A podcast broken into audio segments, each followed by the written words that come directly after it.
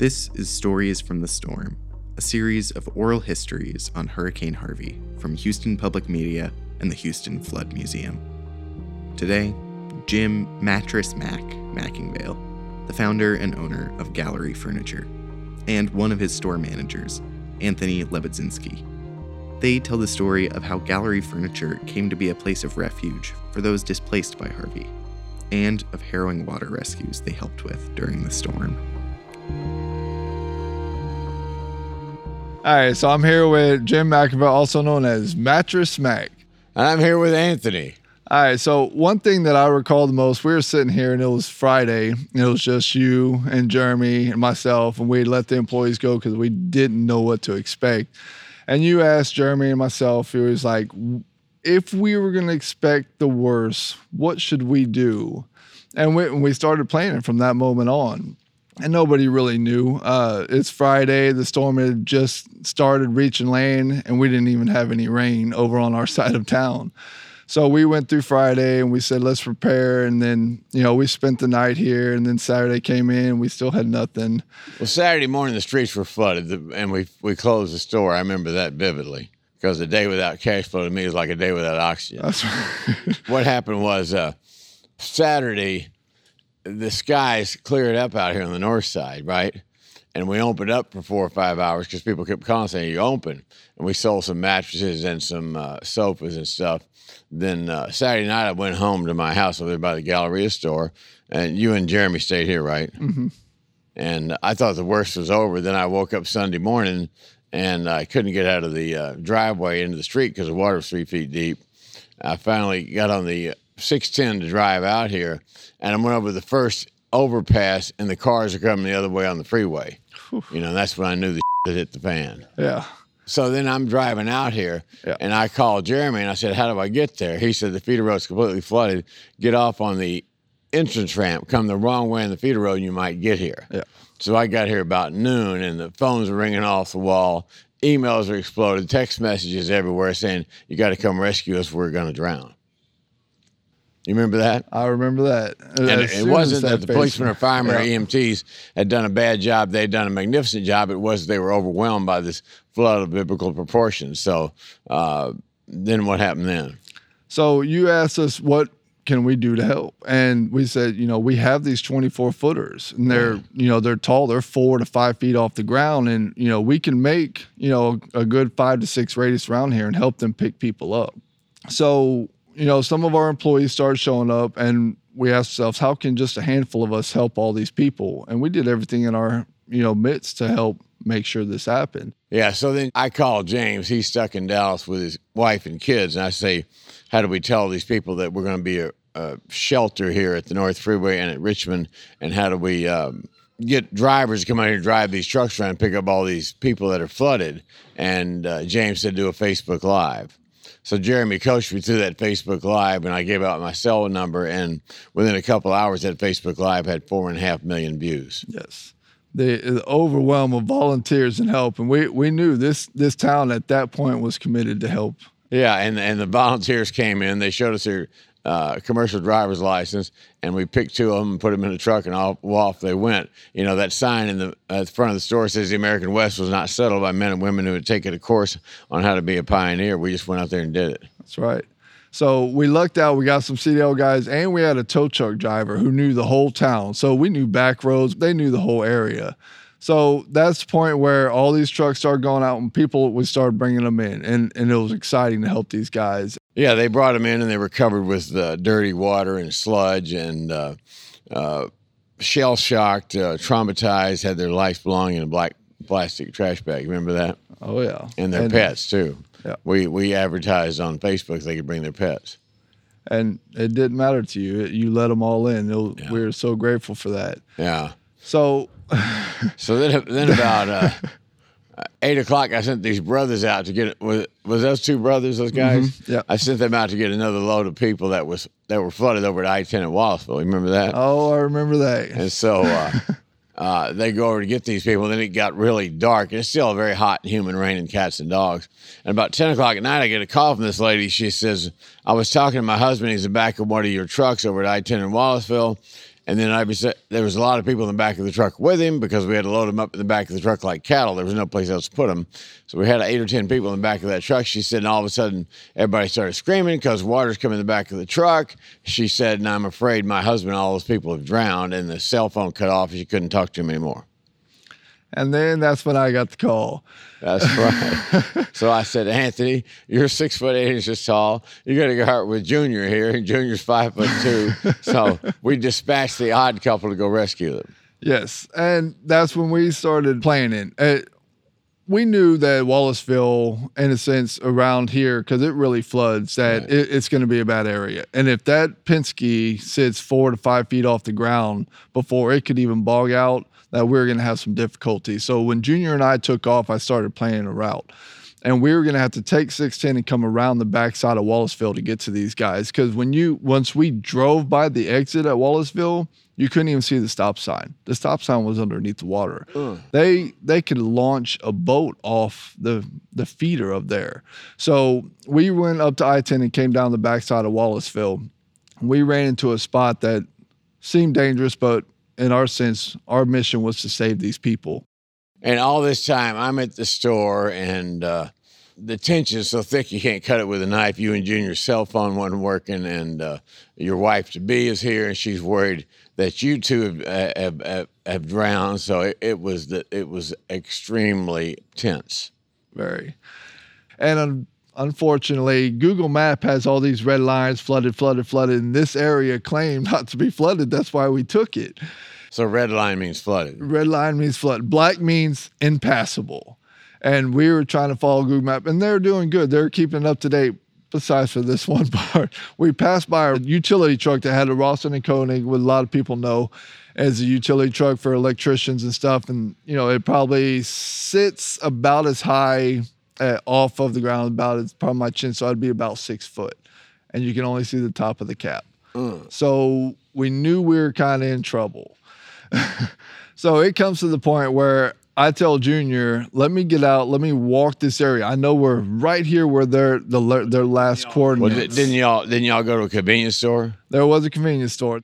We saw the water level was at about the middle of the glass of the convenience store. So we knew it was about three, three and a half feet, which we're four and a half to five feet off the ground. So we knew it was a safe place for us to stop and get our bearings. Did you pull into the convenience store? We did. Um, and then the wake from the water did what? there was so much water that the wake from the truck because you don't let off the gas. As soon as you let off the gas, you the potential of water being sucked up the exhaust pipe is it's going to happen the water was actually touching the glass of a Penske that's four foot high, four to five feet off of the ground. And it's pushing awake enough to where the tailpipe stays out of the water completely. But it created a tidal wave that had been a good foot and a half. Didn't it float away the ice machine from the convenience store? The ice machine literally picked up and moved over. So that's how much water you can tell is being moved and how much is being poured on the city. So, so did the uh, the Penske truck have a GPS? Penske no, did not. We had to use the cell phones, and they were working at that current time. So we're literally using the cell phones, and we're just tracking our route. And then we knew the last uh, coordinates of our truck when they called in. Said, "I see." So then you got out to wade through the water, not Junior, because it was over his head. Correct. So that part was easy. We actually, when I went around uh, one of the blocks, we saw that it went straight up and we saw the road again. So we just took off and we knew we were in a time crunch. So all this time, you're thinking you got to get out there and rescue these people before they drown, right? That was the only thing we could think of yeah. is how much time we got because the water wasn't letting down. You, you, it almost felt like you could still feel the water rising. Right.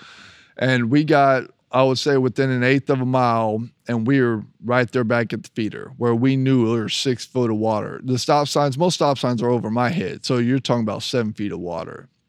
So I said, Junior, stop. We're not going to go through what we just went through. Let me walk it. And I walk, I'm starting to walk and I'm trying to skate left and right, find the curbs, find the trees, find the poles, find anything that I can. So you're trying to get light get, uh, you can get back wayposts, yeah. right? And then find the highest ground. and you know right before the feeder behind the bank and i found this great route I, I was like okay we can make this route get to our truck get back off the route and get these people to safety so i had seen the truck it's still it's pitch black Oh, you can see our truck. I can see the truck, but it's pitch black. You can't see into the truck. It's still at a good distance, but I didn't have the time to walk away to it and come back. I wanted to get the truck and get over there. So instead of taking a direct, the same exact route I just walked that I knew was safe, I was trying to V line it straight for the truck. And then that's when I'm walking and into a manhole I go. so you followed a manhole Fall straight into the manhole. And and you're re- heading to Galveston Bay. straight for the San Jacinto, and here comes Galveston. That's the only thing that's left. That's all you can think about. That's it. And at the current time, the water's at about my waist. So even if I go under down into a manhole, the water's already over my head. And the only reaction I had was my hands went out and my hands are sitting flat on the cement. So that leaves straight out. And that just leaves this above the manhole. And I'm in four feet of water. So now it's so you're totally as water submerged. it's totally submerged. Uh, and at the current time, like when you step and you're not expecting, you don't have a breath. It's not say, let me take some air real quick. Yeah. It doesn't happen. The undertow, I think, just because the level of the water that was already saturated in there, that the undertow wasn't as bad, or I probably would have went for that ride.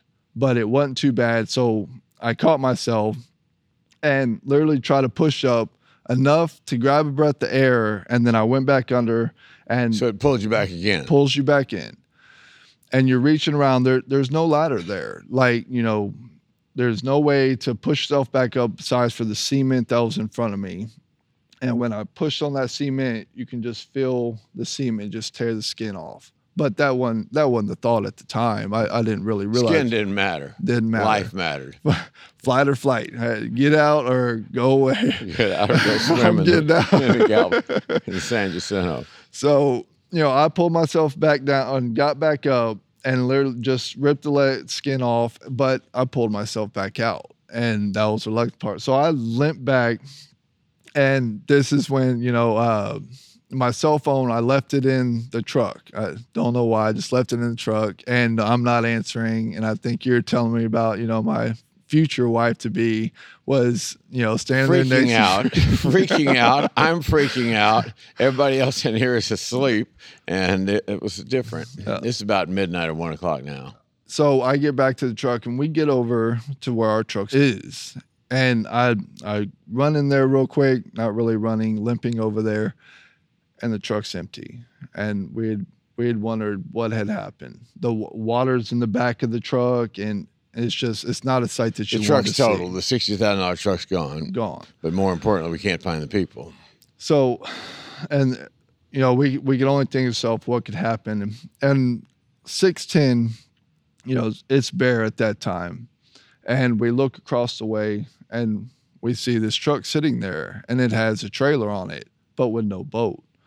And we walk over there and You walk across six ten. walk across six ten. There, there's nothing going on. Unbelievable. And we walk over there, and there's a lady sitting in the truck, and we ask her, we go, Do you happen to know if there was anybody in that truck that was over there Across six ten. across 610? And she goes, Absolutely. And, you know, our spirits got more up. She goes, My husband just launched his boat right off right off the feeder of Wallisville. And he went over there and he picked him up and he went into that neighborhood. And Wow. you know, it was just a big sigh of relief. And he said, He'll be back in a minute. Just just hang tight. And all about this time, it's about two o'clock in the morning here. It's still raining cats and dogs out here, very hot and humid outside. And we got 250 people asleep in here. And uh, we cranked the air conditioning down to about 60 degrees because so many people are in here. They're sleeping with uh, these blue furniture blankets. That's their blanket. we had lots of pillows, but no blankets. And so, uh, about the time the two front doors open, this little girl walks in. She's Hispanic. She's about six or seven years old. She had her parents with her and a guy that I think was her uncle. She's the only one who spoke a word of English, and uh, all this tension is just unbearable for all of us that are here worrying about y'all. And she walks in the door. She's crying. She's traumatized. She's wet like she's been swimming for her and her parents and her uncle have waded up the feet of road and three feet of water to get here. And now she's cold and freezing and shivering. And she walks up to the front and she says to me, Can we uh, uh, uh, stay here tonight? And that kind of defined the entire thing with the tension worrying about you and Junior and those eight people in that truck. Yeah. That, that was a story to remember. So what happened then? So we talked to the lady, and you know, and we we just getting to know them and see why they came out here. They drove all the way from San Antonio because of what happened, and and that just that that was just the start of it. What time did y'all get back here? It was about two thirty in the morning. Yeah. I was really happy to see y'all. and in your mind, you know, the time was going so quick, but so slow because I could only imagine waiting for a rescue and it, just trying to get there. Like everything was impassable. And you know, and that that was just a defining moment right there when the lady said San Antonio. And we all got back here, everybody was safe and you know, for the next three days, yeah, three or four days we stayed here with all those people. That night, that Sunday night, there was a big uh, giant guy kept wandering around. He was menacing looking, and uh, we thought he was going to do something strange. You know, all these people sleeping on these mattresses and sofas and uh, recliners, and finally he came up to me and asked where the trash bags were, and he got the trash bags, and started emptying the trash, and he got all happy. And I said, "What happened?" He said, "I'm finally able to help people," and that's kind of what what Houston and Texas responded. People wanted to help people. Yeah. And you and Junior led the way, and thank God you're not in the San Jacinto or the Galveston Bay and that was that was the outpour. I, I remember because there was a dozen of us employees and yourself, and then the volunteers. You know, the the women wanted to help, the guys wanted to help, and, and they just started asking, and everything started to come together. And people came in from around the country. Tell them about all the water trucks that Trae tha Truth bought. so we started right afterward. Retail was there was nothing. there was still. So we opened up as a distribution center for supplies, goods, uh, baby stuff, water, and I can remember, you know, Trae tha Truth came and he was bringing two trucks a day. Two and trucks a day of, of water. Of Incredible. Water. Probably about twenty thousand yeah. dollars per truck. Oh yeah. We had the entire advertising agency going to every uh, Home Depot and Walmart in town, oh, yeah. buying up all the cleaning supplies. And so we use this, uh, we use the receiving dock, and it was probably 20 trucks a day. It, it, felt like, if not more. And and I would ask every time they would come, you know, where are you from? Washington State, Maine, Wisconsin, Oklahoma, New Mexico, you know, and, and it was over two, three, and we did this for what? Week and a half, two weeks almost. We did a good three oh, weeks, yeah. and remember, I got a call from this guy. He says, "My name's Steve Van Doren. I am with Van Shoes." And I didn't know what Van Shoes is because I'm not a hipster. He said, I want to bring out and give away 5,000 pair of shoes the next hour. I said, well, come on. He came out and gave out 5,000 pair of shoes. Sure did. What a guy. Yeah. yeah. I mean, that I, I couldn't believe the outpour between Orange County and Vans and, you know, uh, it, it was just everywhere. And, and it felt great. People slept right here on the, uh, we got out all these twin mattresses, put them everywhere, and they slept in here. And we had the, uh, it was cool that night. There were several nights we had these big uh, ceiling fans on, so it was pretty cool out here. And they, people slept all out here, and they lived here. And then, you know, like Tuesday night, uh, all these restaurants that rose became passable, and they all brought this food out here. It was like gourmet food, and people said, "Do you eat like this all the time?" I said, "No, we really don't." I felt like I had to put a suit on yeah. to eat dinner that night, and we all stayed here for about a week. It was it was it was the worst of times, but also the best of times. And it couldn't happen without you.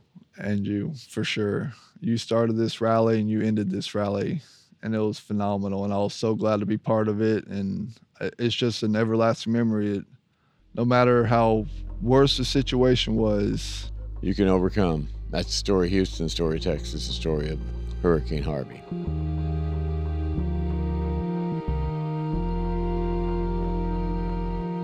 Stories from the Storm is a project of the Houston Flood Museum in partnership with Houston Public Media and is supported by Houston Endowment. Visit HoustonFloodMuseum.org.